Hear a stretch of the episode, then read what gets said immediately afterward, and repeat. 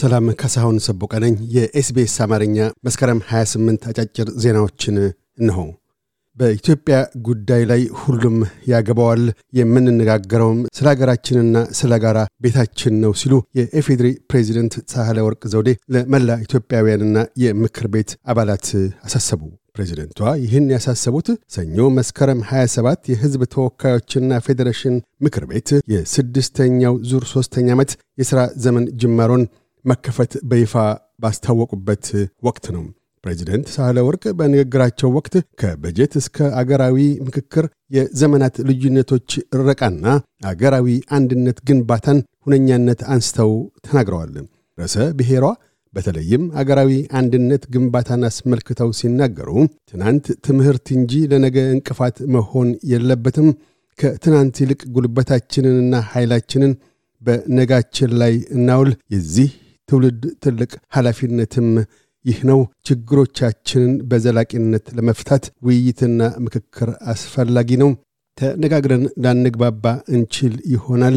ነገር ግን ጦርነትና መሳሪያ መማዘዝ ፍጹም አማራጭ ሆኖ መቅረብ የለበትም። የኢትዮጵያውያን አንድ ክፉ ልማድ ዕድሎች በእጃችን እንዳሉ በዋዛ እናልፋቸዋለን።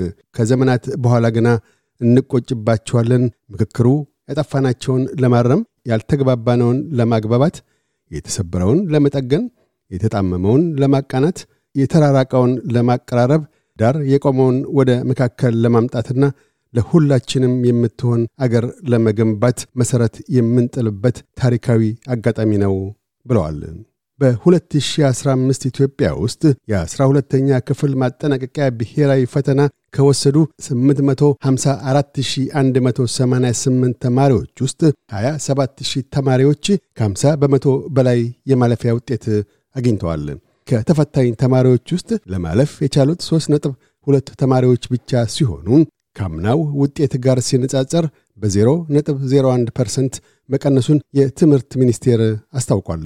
በጠቅላላ ተማሪዎቻቸውን ያስፈተኑ ትምህርት ቤቶች ቁጥር 3106 ሲሆኑ 1328 ትምህርት ቤቶች አንድም ተማሪ እንኳ ማሳለፍ አልቻሉም። በጥቅሉ ከ42.8 ከመቶ ትምህርት ቤቶች አንድም ተማሪ ፈተና አላለፈም። የተባበሩት መንግስታት ዋና ጸሐፊ አንቶኒዮ ጉቴሬስ እስራኤል የሐማስን ጥቃት ተከትሎ በጋዛ ላይ የጣለችው ዕቀባ በእጅጉ ያወካቸው መሆኑን ገለጡ።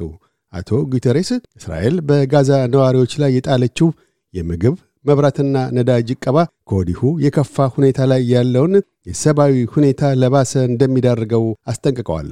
በእስራኤል ሚዲያ ሪፖርት መሠረት 900 እስራኤላውያን በሐማስ ሚሊሺያ ጥቃት ሕይወታቸውን ያጡ ሲሆን የፍልስጤም ባለሥልጣናት በበኩላቸው ከአምስት መቶ በላይ ፍልስጤማውያን በእስራኤል ያጸፋ እርምጃ ሕይወታቸውን አጥተዋል።